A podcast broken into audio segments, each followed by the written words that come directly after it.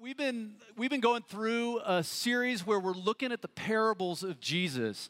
If parable is a new word to you, it's just story. Jesus was a master storyteller. He'd take he'd take a story and it was a real short story, but it has just packed with a big meaning, which is why we call the series Dynamite. Because when Jesus would tell stories, it was like he'd take a little stick of dynamite and throw it into the room. Because it might look on the surface like it, you know, oh, yeah, that's just a nice story about whatever. Once you unpack it, especially in the cultural context, you go, holy cow, that has implications for me, for my life, for the world around me, for who God is. He's a master at telling these stories. So we're going to jump right in today and we're going to look at one of Jesus' shortest parables. How appropriate is it? Come on, we're going to talk about a guy who buys a field today. you love it?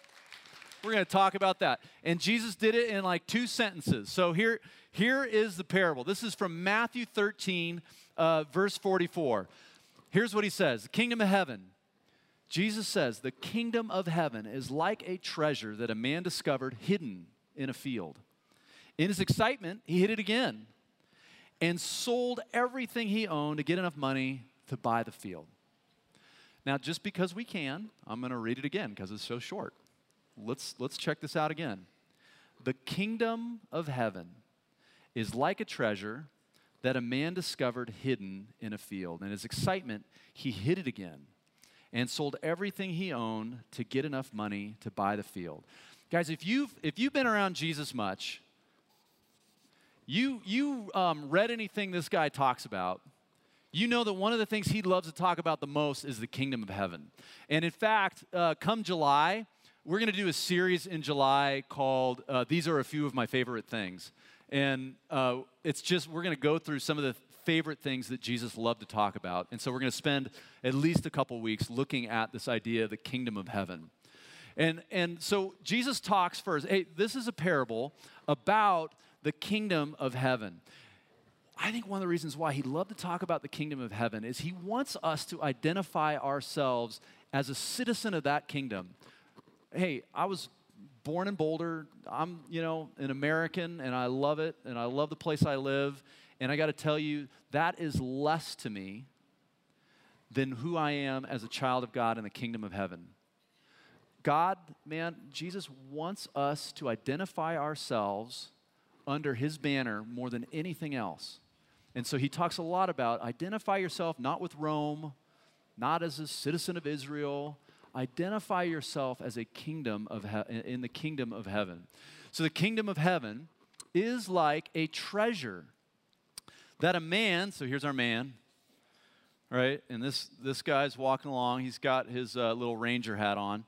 And he is walking through a field and it's clear that he doesn't own the field. This guy's a trespasser, okay? He's going across some field that's not his, and he runs into something.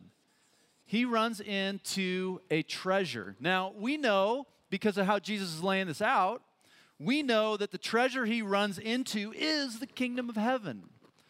Now, when Jesus tells a story, we don't know what kind of treasure it is, right? Is it. Um, did he run into gold? Did he run into some like precious jewels, like Chick fil A for a year? You know, like what, what did he run into? But he runs into some kind of treasure in this field that, that Jesus makes clear. Ah, he's running into the kingdom of heaven. But man, what's so interesting that I want you to notice first, right off the bat here about this parable, what does he say about the treasure? What is it? Is it laying out in the open where everybody can find it? No, it's hidden. Why? Why would the kingdom of heaven, why would this understanding about who God is and this relationship that we have with God, why would what God is trying to do in the world be hidden? Guys, have you ever noticed that? That's one of the things that baffles me the most sometimes about God. Why does he play hide and seek? Why is it that God, like, I can go through my life and I've got some, like, nasty stuff going on. And I'm like, God, where are you? Or I'm at the crossroads of, like, two big decisions in my life. and I'm trying to figure out which path do I go down. God, why don't you just like put a neon sign above the right way to go? Or maybe you've been walking through just like your whole life and you're like, God, do you are you real? Why does God stay hidden? Why is the treasure hidden in the field? Uh, and it wasn't, you know, sometimes I think, gosh, if I could just been around Jesus and I, you know, could have shook his hand and certainly if I were one of the disciples that got to walk with him for three years and hear all his stories and be around him, certainly they did not think it was hidden. But even then, it, it doesn't hold up. It's not true. It remains hidden from us for some reason. Look at what happened. This is from Luke 18. Look what happens when Jesus is trying to explain what he's up to with his followers, his disciples. Luke 18, uh, this verse, starting in verse 31, says this Taking the 12 disciples aside, his followers, hey guys, come, come over here. Jesus says to them, Listen, we're going up to Jerusalem where all the predictions of the prophets concerning the Son of Man, that's how Jesus used to talk about himself, right? Third person, Son of Man, that's me. Uh, all, the, all the predictions about uh, the Son of Man will come true he will be handed over to the Romans. This is very specific. He will be mocked, treated shamefully, and spit upon. They will flog him with a whip and kill him. But on the third day, he will rise again. Guys, Jesus had these kinds of conversations with his close followers day after day. They saw his miracles, they got it, they were up close and personal. Now, did they understand what he was talking about? Look at the next verse. They didn't understand any of this. The significance of his words was hidden from them, hidden from them. And they failed to grasp what he was talking about. Guys, even for Jesus' closest followers, they're walking across a field and it's hidden from their view. Why does God do that? You just sometimes want to say, Stop it! Show yourself. And maybe you've walked through life, you know, through what feels like darkness, and you're like, man, God, are you there? One of the best illustrations of this, uh, anybody Chronicles of Narnia fan? Like the Chronicles of Narnia? So if, um, if you've read those before, seen, you know, I know there's a few movies, uh, maybe you've read The Horse and His Boy. Horse and His Boy, awesome. So I'm going to spoil it for you right now if you haven't. Uh, Horse and His Boy is about a kid who grows up, a super kind of creepy deal. He grows up with who he thinks is his dad, but then he finds out, turns out this isn't his dad at all. This guy just somehow acquired him and is basically putting him into slave labor. You imagine? That's, that's miserable. And he finds this out, man, I've been completely mistreated. The kid has the courage to say, I'm gonna, I'm gonna run away. I'm gonna escape.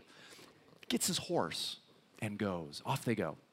So off goes uh, the horse and his boy, and they're running because they know that they're gonna be pursued. Now, this boy gets to a place, it, it, weird stuff happens to him. He's in danger one time when a lion chases him and takes a swipe at him. And it's only later that he finds out that uh, he was in much greater danger but didn't realize it. That this lion actually somehow saved his life. He's alone one night, terrified in this like graveyardy type place. And he's terrified on his own. And this little kitty cat comes up to him and just kind of, you know, starts caring for him and like, ah, you know, starts petting this cat. And all of a sudden he feels, I'm not alone. But the best moment in the story, at least my mind, best, best moment in the story is when he's walking along on this road in the dark. And as he goes along, he start and he, he knows he's being pursued still. He's got to hurry, doesn't know his way. He's walking along and he starts to hear this breathing sound from somewhere next to him. you know, like if they make a movie, they're going to ask me to do the little voice of the guy. So, so he's walking along, he's hearing this breathing sound. And so if you hear a creepy breathing sound in the woods next to you, what are you going to do? You're going to go as far as you can this way, away from it. And so that's what he does. He walks along and along. And finally, after what seems like forever, he's walking and he finally goes, I can't stand it anymore. he turns to this breathe, this breath in the darkness and says, Who are you? Man, and just the brilliance of C.S. Lewis right here. The next words are so great. It says, I'm someone who has waited a long time for you to talk to me. And then they start this conversation. And of course, guess what? In the end, it ends up being Aslan who has walked alongside him the whole time as the lion who chases him, as the kitty cat who comes up to him, as the lion who is breathing on the side of him. Why? Because there's actually a cliff that if he had gone that way, he would have fallen off and died. And yet, he kept him on the right road by breathing next to him the whole time. And so he kept his distance from the side. Let me ask you a question Is this you? Have you walked along, man, your whole life? Maybe wondering, God, are you real? Are you there? Are you, you feeling whispers of Him? Coincidences. Things where you go, man, I'm sure glad I ended up here instead of there. Things that have walked alongside you and, and sustained you in times that were hard. And maybe you've never quite put your finger on it that, that the Lord, that Jesus is walking alongside you. Guys, would you stop with whatever circumstance you're in and turn to that voice and do the same thing? Have that incredible courage of that boy to say, Who, who, who are you? I can almost guarantee you're going to get the same response back. Ah, man, somebody's been waiting a long time for you to talk to me. You know, is hidden in the field. But somehow this guy in the story took the time to look. He slowed down and he found this beautiful thing, kingdom of God. I think the first thing Jesus is saying here is find find what's hidden. Find what's hidden. There's so much more, though. Man, we could all, thank God Jesus doesn't end his stories there. Because the next part, the other, the other point I think of this parable, whew, so key. All right, let's, let's look back again at the, at the verse 44. Thanks for having that up for me, guys. Kingdom of heaven is like a treasure that a man discovered hidden in the field, so found it, in his excitement. He hid it again and sold everything he owned everything he owned to get enough money to buy the field. Now, this character does something I think extremely interesting. So, when you go into a store and there's something that you see there that you like, like what do you what are you going to do? If you want to get and acquire something, you are hoping that you can get it and pay the least amount possible. If I go into a store and see something that I like, I'm not buying the whole store. I'm buying what I want. Interesting part about the story is this guy doesn't approach the owner of the field and say, hey, uh, can we talk about a subdivision agreement? What if we, uh, you know, I'm interested in buying a few square yards of your property over here, maybe just a few cubic feet. Can we splinter that off and I'll, I'll buy that for you? No, that's not what he does. He says the, the, the parable is he buys the whole field, he includes it all. Guys, eh, the word Jesus uses here for field, this is where we lose it when we go from Greek into English. The word Jesus uses is the word agro, which, you know, obviously we get a lot of our words from that. But whenever it's used in the scripture, agro often means the whole earth, the whole thing. Guys, I think part of the point that Jesus is trying to make here, this hidden treasure is in the agro. And our job as someone who, man, humbly maybe can discover what's hidden is not to then keep it to ourselves. He's making the point of we find what's hidden and we absolutely then share it. We're incredibly generous with it. We buy the whole field. We don't just buy off the little piece that we want for ourselves. Man, I'll tell you what, when you buy a whole field, I'm learning some things about buying a whole field. You don't just get what you want out of the whole field, you get the trash pile that they left behind, you're going to get the rodent infestation. You're, I hate dandelions. You're going to get dandelions. It's going to come with a whole lot attached to it. But this guy of the parable is willing to give it all, to buy that whole field. And I think that's a call of Jesus to say, find the treasure and share it widely. Guys, we live, do you know this? We live in the Boulder area, which is the second least religious city in America. You heard that? Google it. I'm not making this stuff up. Actually, no one here is shocked when I say that. Burlington, Vermont is number one. We lost by half a point to Burlington, Vermont. We live in a place where the kingdom of God is hidden. So many people, oh, so many people that we live with, that we go to school with, that we work with, have an understanding that says we think that what the kingdom of God really is, is a system of morality where I have to prove myself day after day somehow by being good so that maybe God would someday accept me. And guess what? Because that's the view of the gospel, which that doesn't sound like good news at all to me, because that's the view of so many people, they reject it. Man, the good news is that's not the story. The story is that God loves us so much that He went ahead of us. And just like a great dad, you don't have to earn your way to God. No. We try to do great things in the world because we are sons and daughters of God and we realize how much He loves us and we want to put that in motion. That is so different than trying to earn His love. Guys, we've been given a field, a big field here, that is worth spending every ounce of effort that we have to reach out to this community and care for it. Man, I was thinking about uh, this week when we went under contract.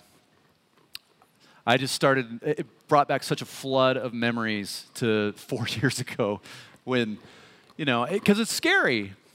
Bill and I, four years ago, were, you know, working in other churches, things were going pretty well in those places. We had nice paychecks. We it was very stable. And yet the terrifying thing is God calls us out of that so often. And for us, we felt like God was calling us. We were in California at the time. We're from Colorado, but we were in California at the time and we felt God kind of leading us back here. I got to tell you guys, that was not easy for us. You know, we, uh, we lived in Menlo Park, California. First of all, I promise you, it's not snowing in Menlo Park on May 19th. Um, it's just not. There's, it's like really idyllic. Uh, we had this little house that the church had bought and was letting us live in it. This neat little house with a, uh, had totally been redone on the inside. A little walk down the block to a school where uh, it had to be one of the most well funded school districts anywhere. You know, very ideal for our kids. We had a swimming pool in our backyard, for goodness sakes. They, there was so much that was so wonderful about that place, and yet we felt this call to move and to come here. Why? Because we feel like this place so desperately needed what we were praying Ascent would bring to it. I got to tell you, the guy in the story sells all he has and, and buys the field. And there, you get the sense in the story that there's no sense of regret or, you know, any second thoughts. For us, that wasn't our story. I mean, I, so our salary went way down. We had to uproot our kids. We had to come out here. Everything about it was, was very challenging. And there have been many days where we went, man, what are, what are we doing?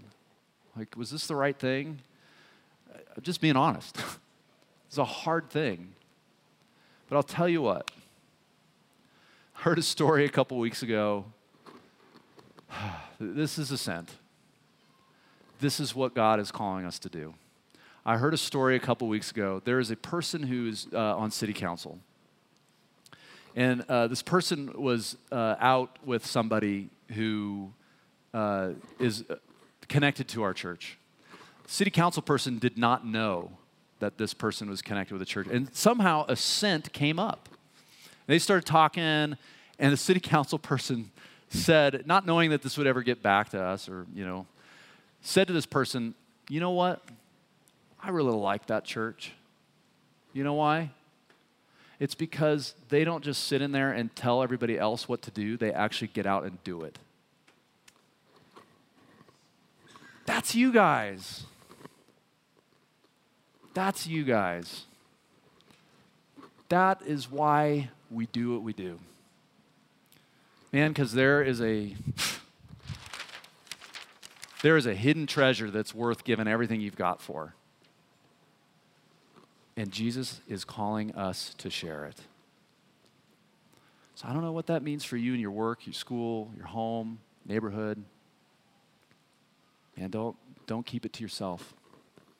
How might God, through generosity, through as much non arrogance, through humility and care and genuine love, share that hidden treasure in the field. And I'll tell you what, if, if you've been here last three years and you've been on this train since it's got started, you know that God's done some amazing things. I'm just telling you right now, next three years, buckle up. It's going to get awesome. I think God's going to do some stuff here that is going to blow our minds. Lord, thank you. We trust you. We love you. We know that you're real, and we, um, we want badly to share this hidden treasure. Lord, there is nothing special about us. We are as broken and humble a people as you're going to come across. And yet, God, for some reason, you have decided to walk alongside the people of this church, and you have blessed the ministry that these people are doing in the community. God, bless conversations with neighbors, friends, with the coworkers we have, the people we run into at the gas station, checker at the supermarket. We pray that we would win the right to be heard by our generosity and our love. Help us take this hidden treasure and share it. God, we love you, and that's why we're here in Christ's name. Amen.